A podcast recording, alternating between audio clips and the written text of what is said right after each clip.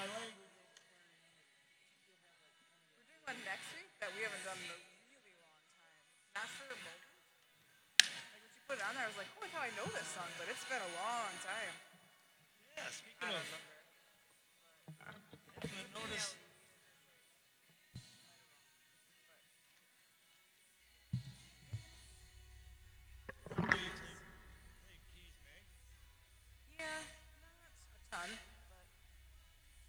time. I took piano lessons so I can read music. I just like I don't have the time to practice to play like Steve. I usually just do chords and some arpeggio stuff.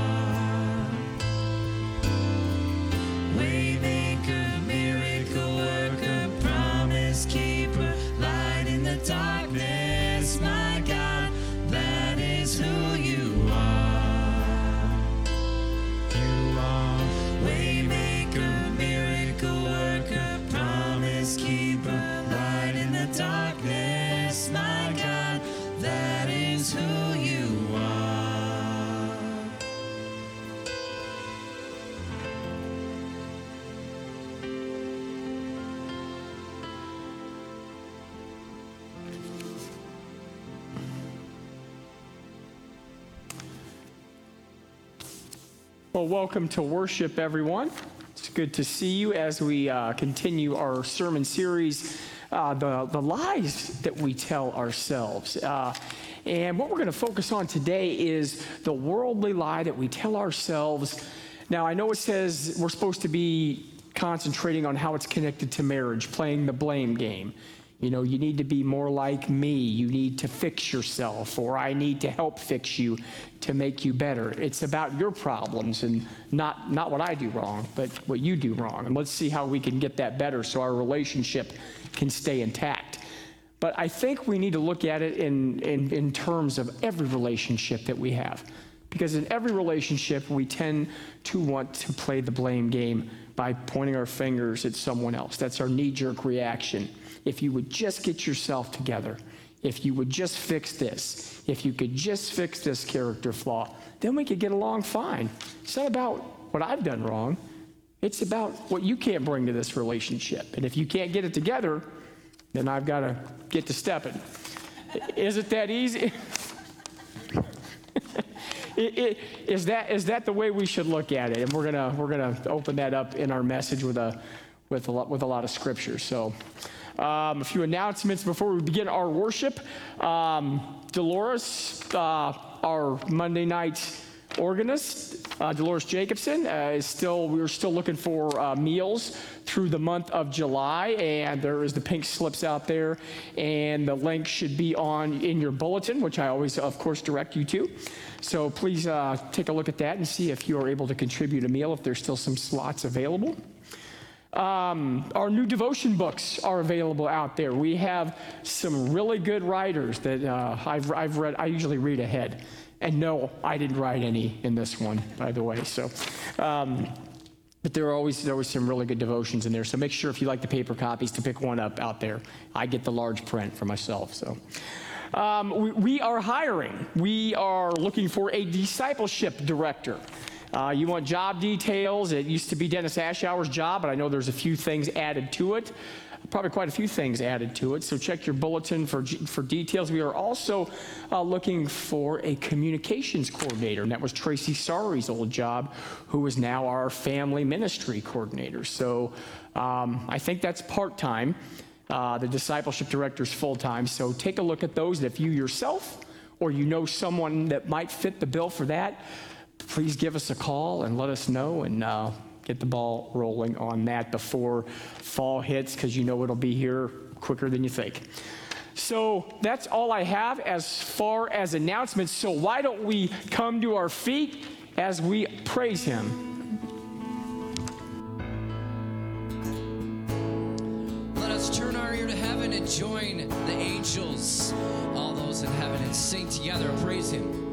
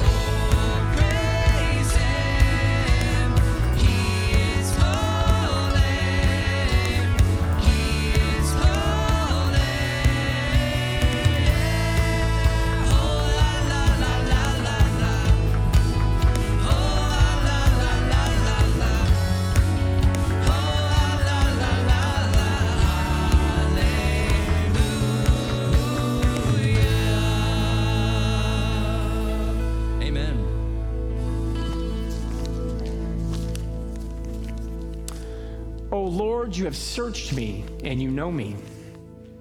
You know when I sit and when I rise. You perceive my thoughts from afar. You discern my going out and my lying down. You are familiar with all my ways. For a word is on my tongue. You know it completely, O Lord. Such knowledge is too wonderful for me, too lofty for me to attain. Almighty God knows us better than we know ourselves. He knows our every word, our every thought, our every weakness, and our every temptation. Nothing in all creation is hidden from God's sight. Everything is uncovered and laid before the eyes of Him whom we must give account. Let us come together now in a time of confession and reflect on our sinful thoughts, words, and actions.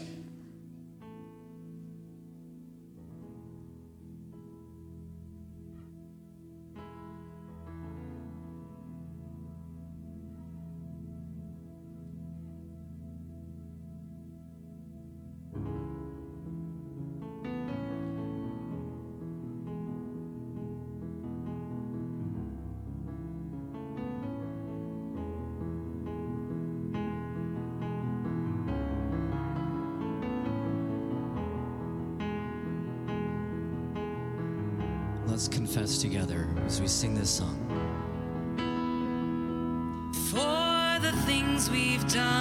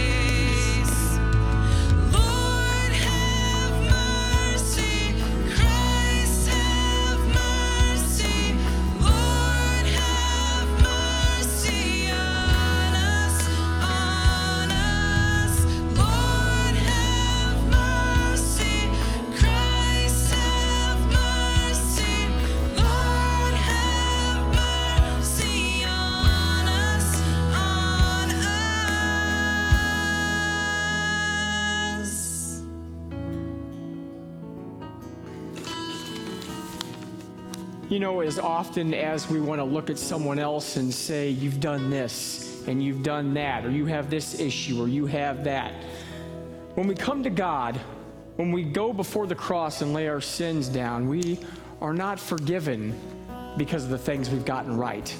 We are forgiven because of the things that we've admitted we've done wrong. And we can't remember them all, but that is why Christ forgives us, because he hears our confession of imperfection, of which we were all guilty.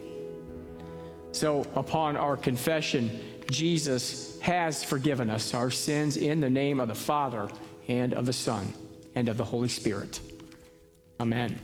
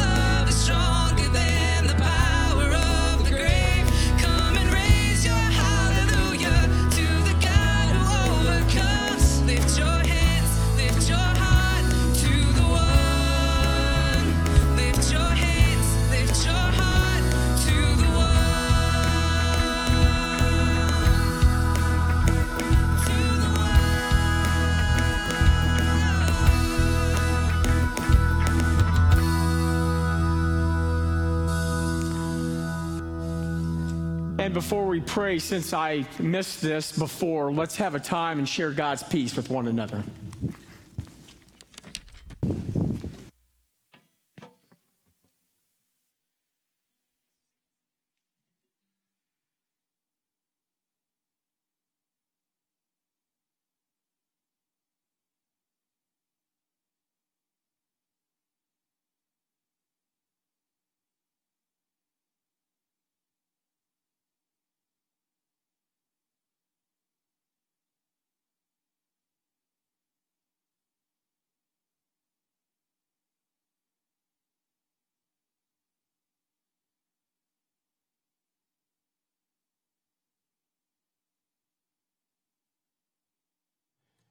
We pray. Heavenly Father, it's hard to look into our own hearts and see the own darkness inside us. Sometimes we want to point out what someone else is doing wrong and how they are offending you, Lord. But help us to understand that we have all sinned and fallen short of your glory. And help us to love each other, knowing that, and knowing that we all live in your mercy and forgiveness, and none of us can earn or deserve what you have given us in eternity in your presence. In the name of Jesus, we pray. Amen. All right, everybody's favorite time, the children's message. Do we? I see a few.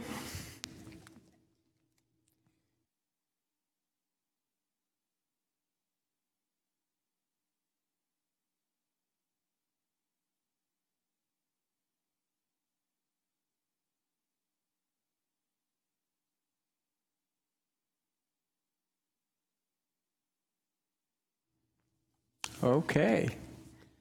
One, two, two. All right, let me ask you guys something. You, what does it mean to be a good friend? What's a good friend do? You help your friends. Okay. Do you share? Does a good friend share? Does a good friend forgive? Does a good friend get mad at you? But we all get mad sometimes, don't we? Does a good friend tell you that you're a bad friend? No, they shouldn't. But we all mess that up sometimes, don't we? Do you guys think you're both good friends? And do you think to be a good friend, you need to be patient, understanding, tolerant, which means that you are, it's easier for you to understand when they do something wrong. Like some people have bad tempers and they get mad really quick. Have you ever had a friend like that? They throw things and yell, and you want to tell them, hey, you can't act like that. That's mean. But you know what God wants us to do first? He wants us to recognize that we have problems too, and that we're not always doing the right thing. So before we point out to, to one of our friends, hey, you need to start sharing, or you need to not be so mean, we need to know that we ourselves have stuff going on, right? Maybe uh, we're not as patient as we should be. Maybe we don't share as much as we tell them they should share. And God wants us to look at ourselves first before we talk to our friends about what they need to do. And do you stop being friends with someone just because they do something you don't like? Of course not. You do what? What's Jesus do for us when we ask him? He forgives us. Yeah, so we're supposed to forgive and love them because they're our friend, not because they're perfect. Because who's perfect? Well, Jesus. Besides him, God. How many people in this room are perfect? Nobody. Awesome. All right. So just remember that. None of us get it right all the time.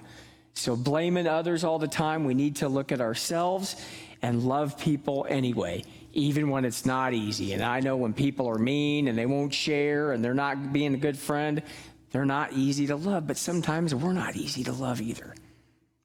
But you know what? God loves us anyway, all the time. Let's pray. Dear Jesus, thank you for loving us no matter what, forgiving us no matter what, and being with us wherever we go. Help us to love others and be tolerant, kind, and understanding, knowing that we need all those things from you too. In Jesus' name, amen. All right, thank you.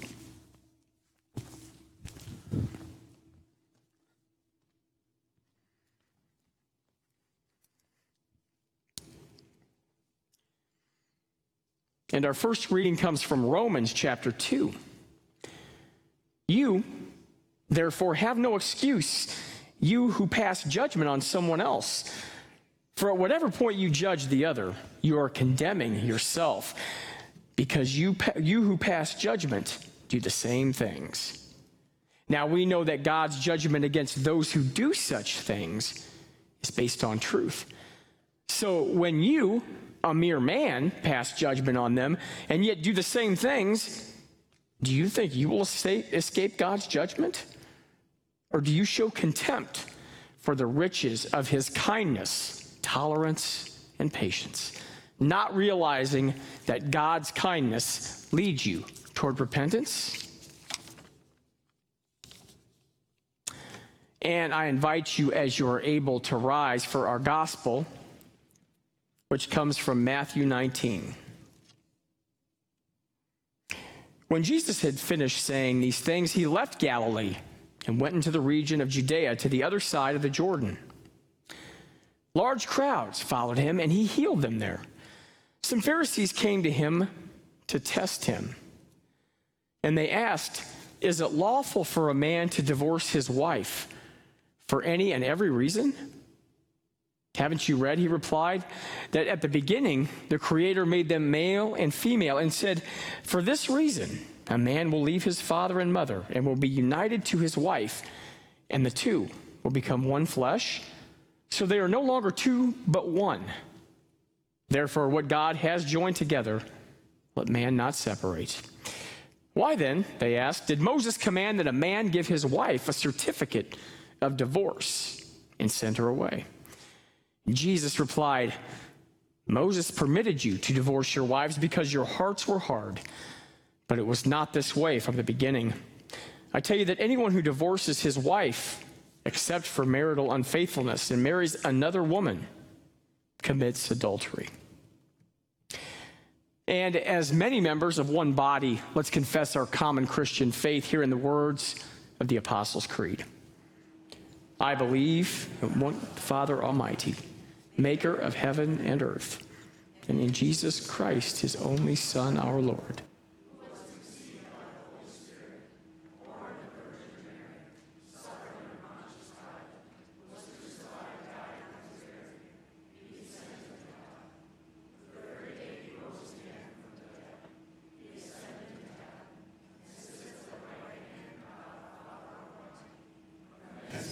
Come to judge the living and the dead.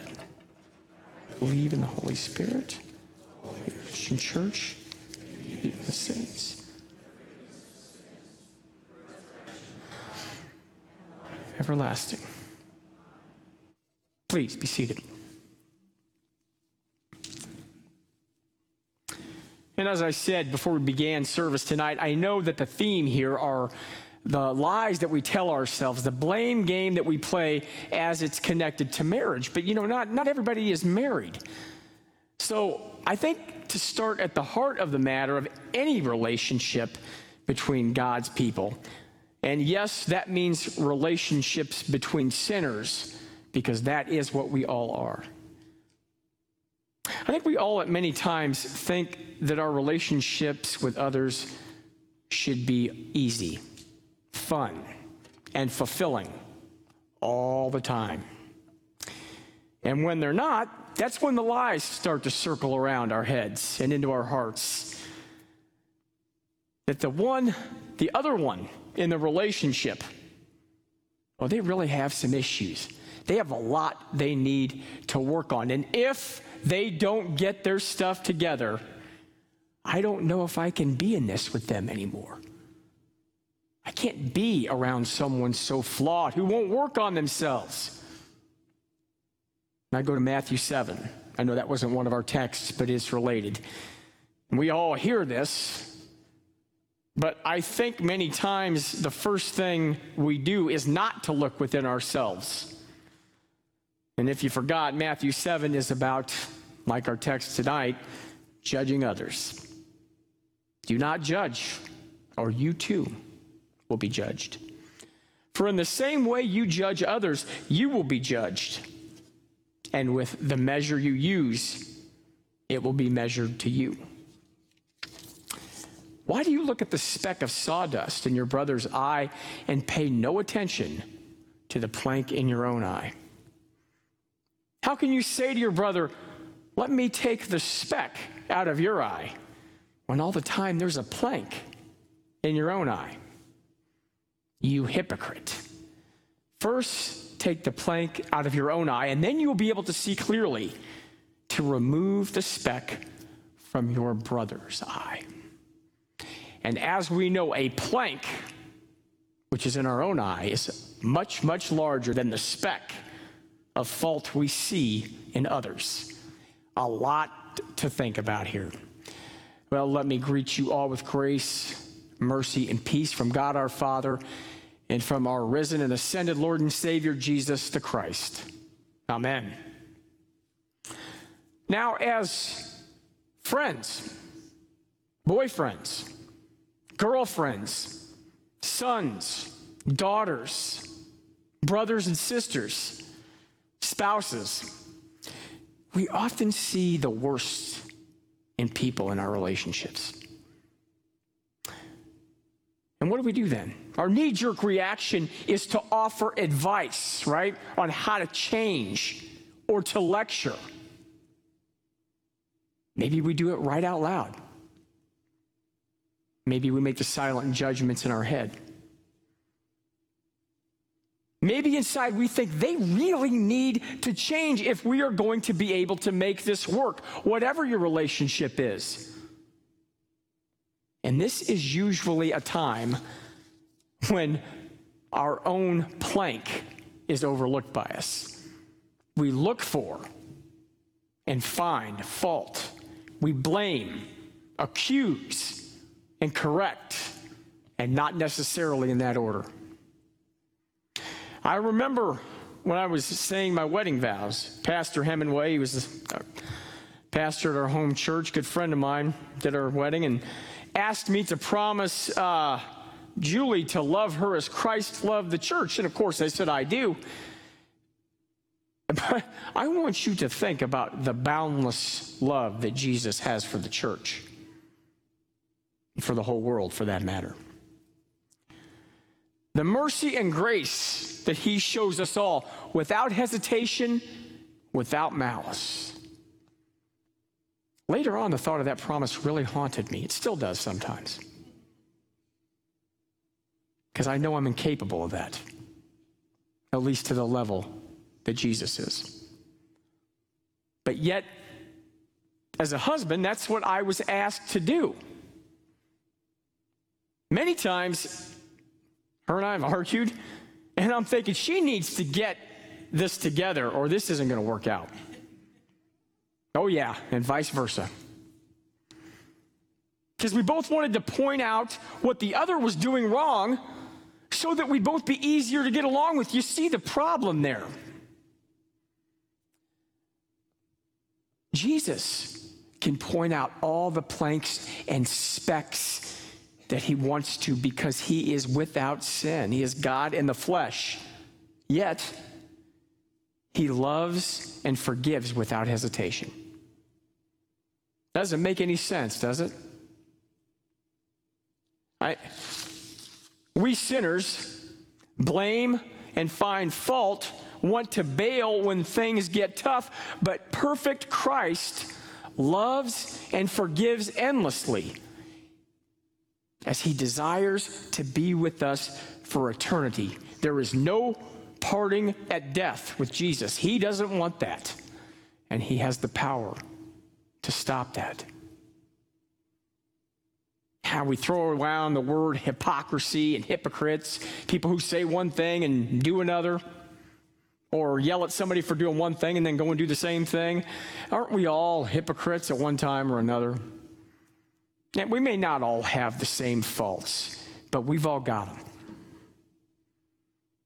We need to remember, however, like our song that's actually after the message, it says, God is in this story. He is in our stories, in our lives, in our relationships, desiring forgiveness and reconciliation, not fault finding and abandonment.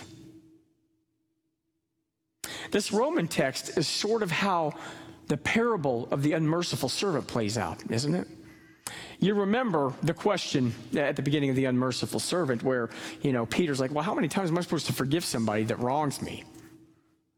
In my heart, I think he really expected a certain amount of times, and then, well, you know, you give him so many chances and then kick him to the curb.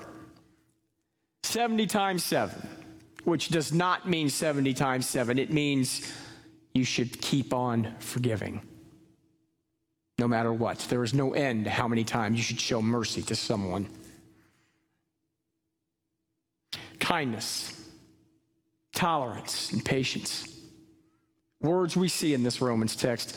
That is what we need to focus on in our relationships, no matter what kind of relationships we have friends, spouses, boyfriend, girlfriend, brother, sister, son, daughter, whatever. Remember God showed great mercy in the parable of the unmerciful servant. The person that God forgave owed a debt that couldn't have been repaid.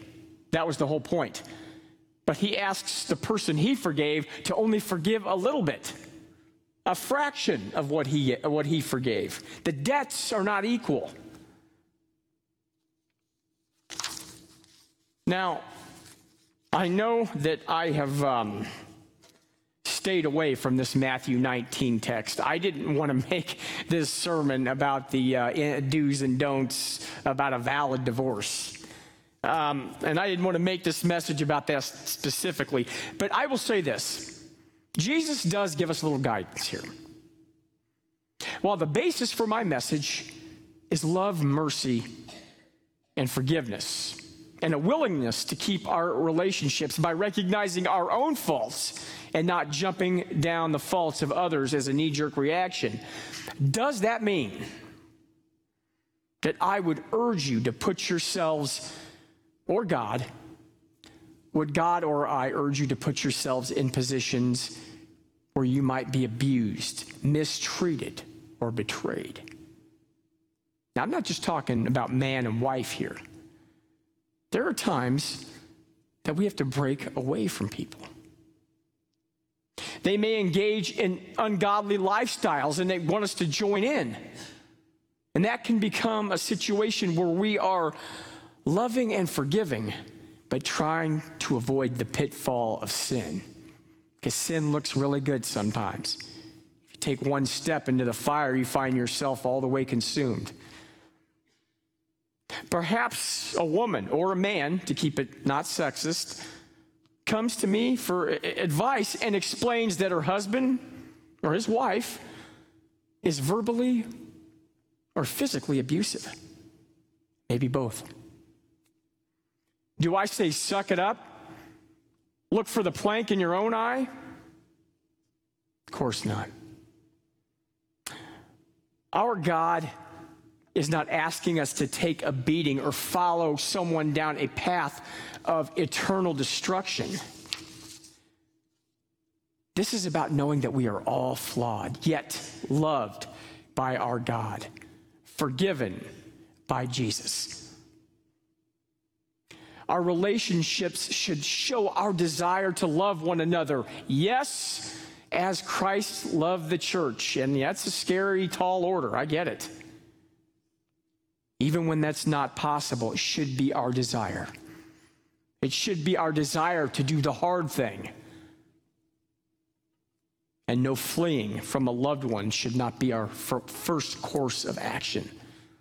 Ending relationships, passing judgment, knowing That even though their fault may seem worse than our own, God doesn't look at things that way. So, what I leave you with this is pray for strength and wisdom and a spirit of humility and forgiveness. Now, we all have different temperaments. I wish mine was a little bit different. But our God knows that. Your pleas for kindness, tolerance, and patience in situations where they're not all that easy to have are heard. Your desire to keep loving those God put in your life should remain a priority. And believe me, I understand that's not always easy. But we are forgiven, saved, children of God that walk with Jesus, not in perfection, but in grace and forgiveness. And that's how we should look at our relationship with each with each other, with everybody that is in our lives. That is my message. And that is good news. Amen. And at this time, as we collect our offerings, I just want to remind you always. I look for different ways to say it, but I don't usually find them. Uh, how grateful and thankful we are for your givings, your offerings, and your support of our spread of the gospel here at Faith Lutheran Church.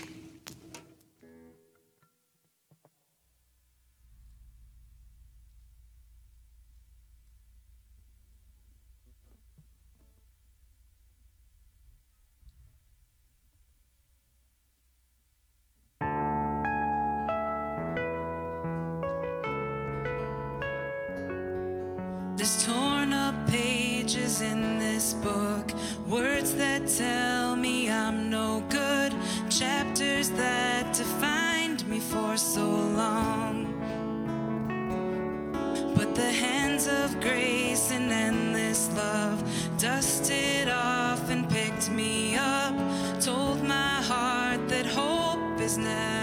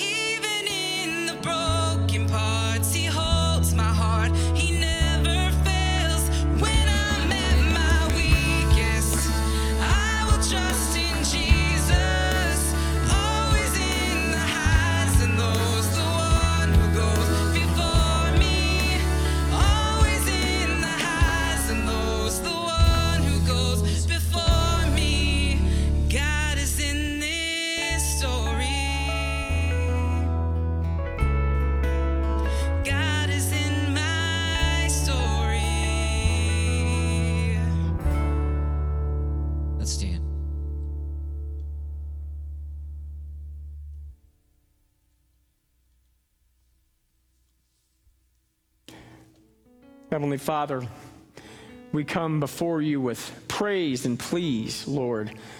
We ask you to give us a spirit of humility, to be understanding and patient and tolerant of other people's faults as we know that we have faults of our own. Help us to be able to show mercy as much as we accept mercy. We want you to forgive us, Lord, yet many times we are unwilling to forgive others. We are flawed and we are sinful, Lord, and help us to realize that as we look to you and love others, not because of what they do right, but because you have asked us to love one another as you have loved us. We ask you to walk with those who are lonely, who are ill, depressed, anxious, addicted, those who are have thoughts of ending their own lives, Lord. We just ask you to walk with them and lift them up. We ask you to be with those who are facing illness, recovering from surgery, or facing surgery, especially in our prayers. We remember Sharon Bergsma, who has an upcoming surgery. We remember Anne Mulholland, who is facing end of life issues. Lord, we ask you to walk with her and ease her suffering as she journeys toward the empty tomb and the glory that she shares with you and the promise of eternity. And be with her family as they are, say goodbye to her and make peace with what your will is for her. And keep both of them strong in body, mind, and spirit, and all those that are recovering and facing illness. Lord, we ask you to be with those who have already lost loved ones. We ask you to be with the family of Kyle Baton, who was called to his heavenly home this past week.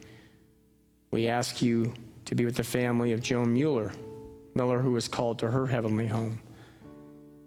Walk with their families, love them, ease their grief, dry their tears as only you can do.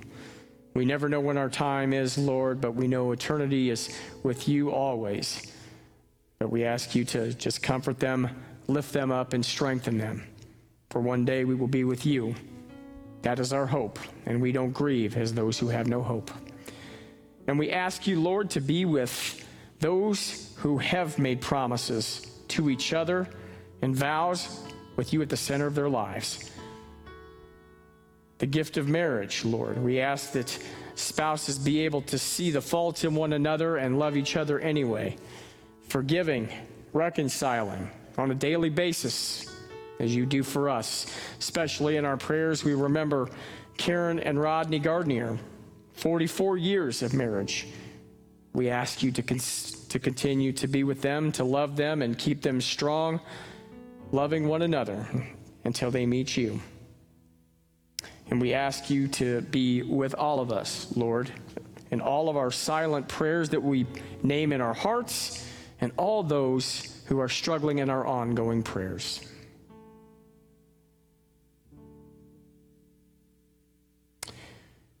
And we are bold to pray this, Lord, as you have taught us. Our Father, who art in heaven, hallowed be thy name. Thy kingdom come, and thy will be done on earth as it is in heaven. Give us this day our daily bread, and forgive us our trespasses, as we forgive those who have trespassed against us. Lead us not into temptation, but deliver us from evil. For thine is the kingdom, and the power, and the glory, forever and ever. Amen.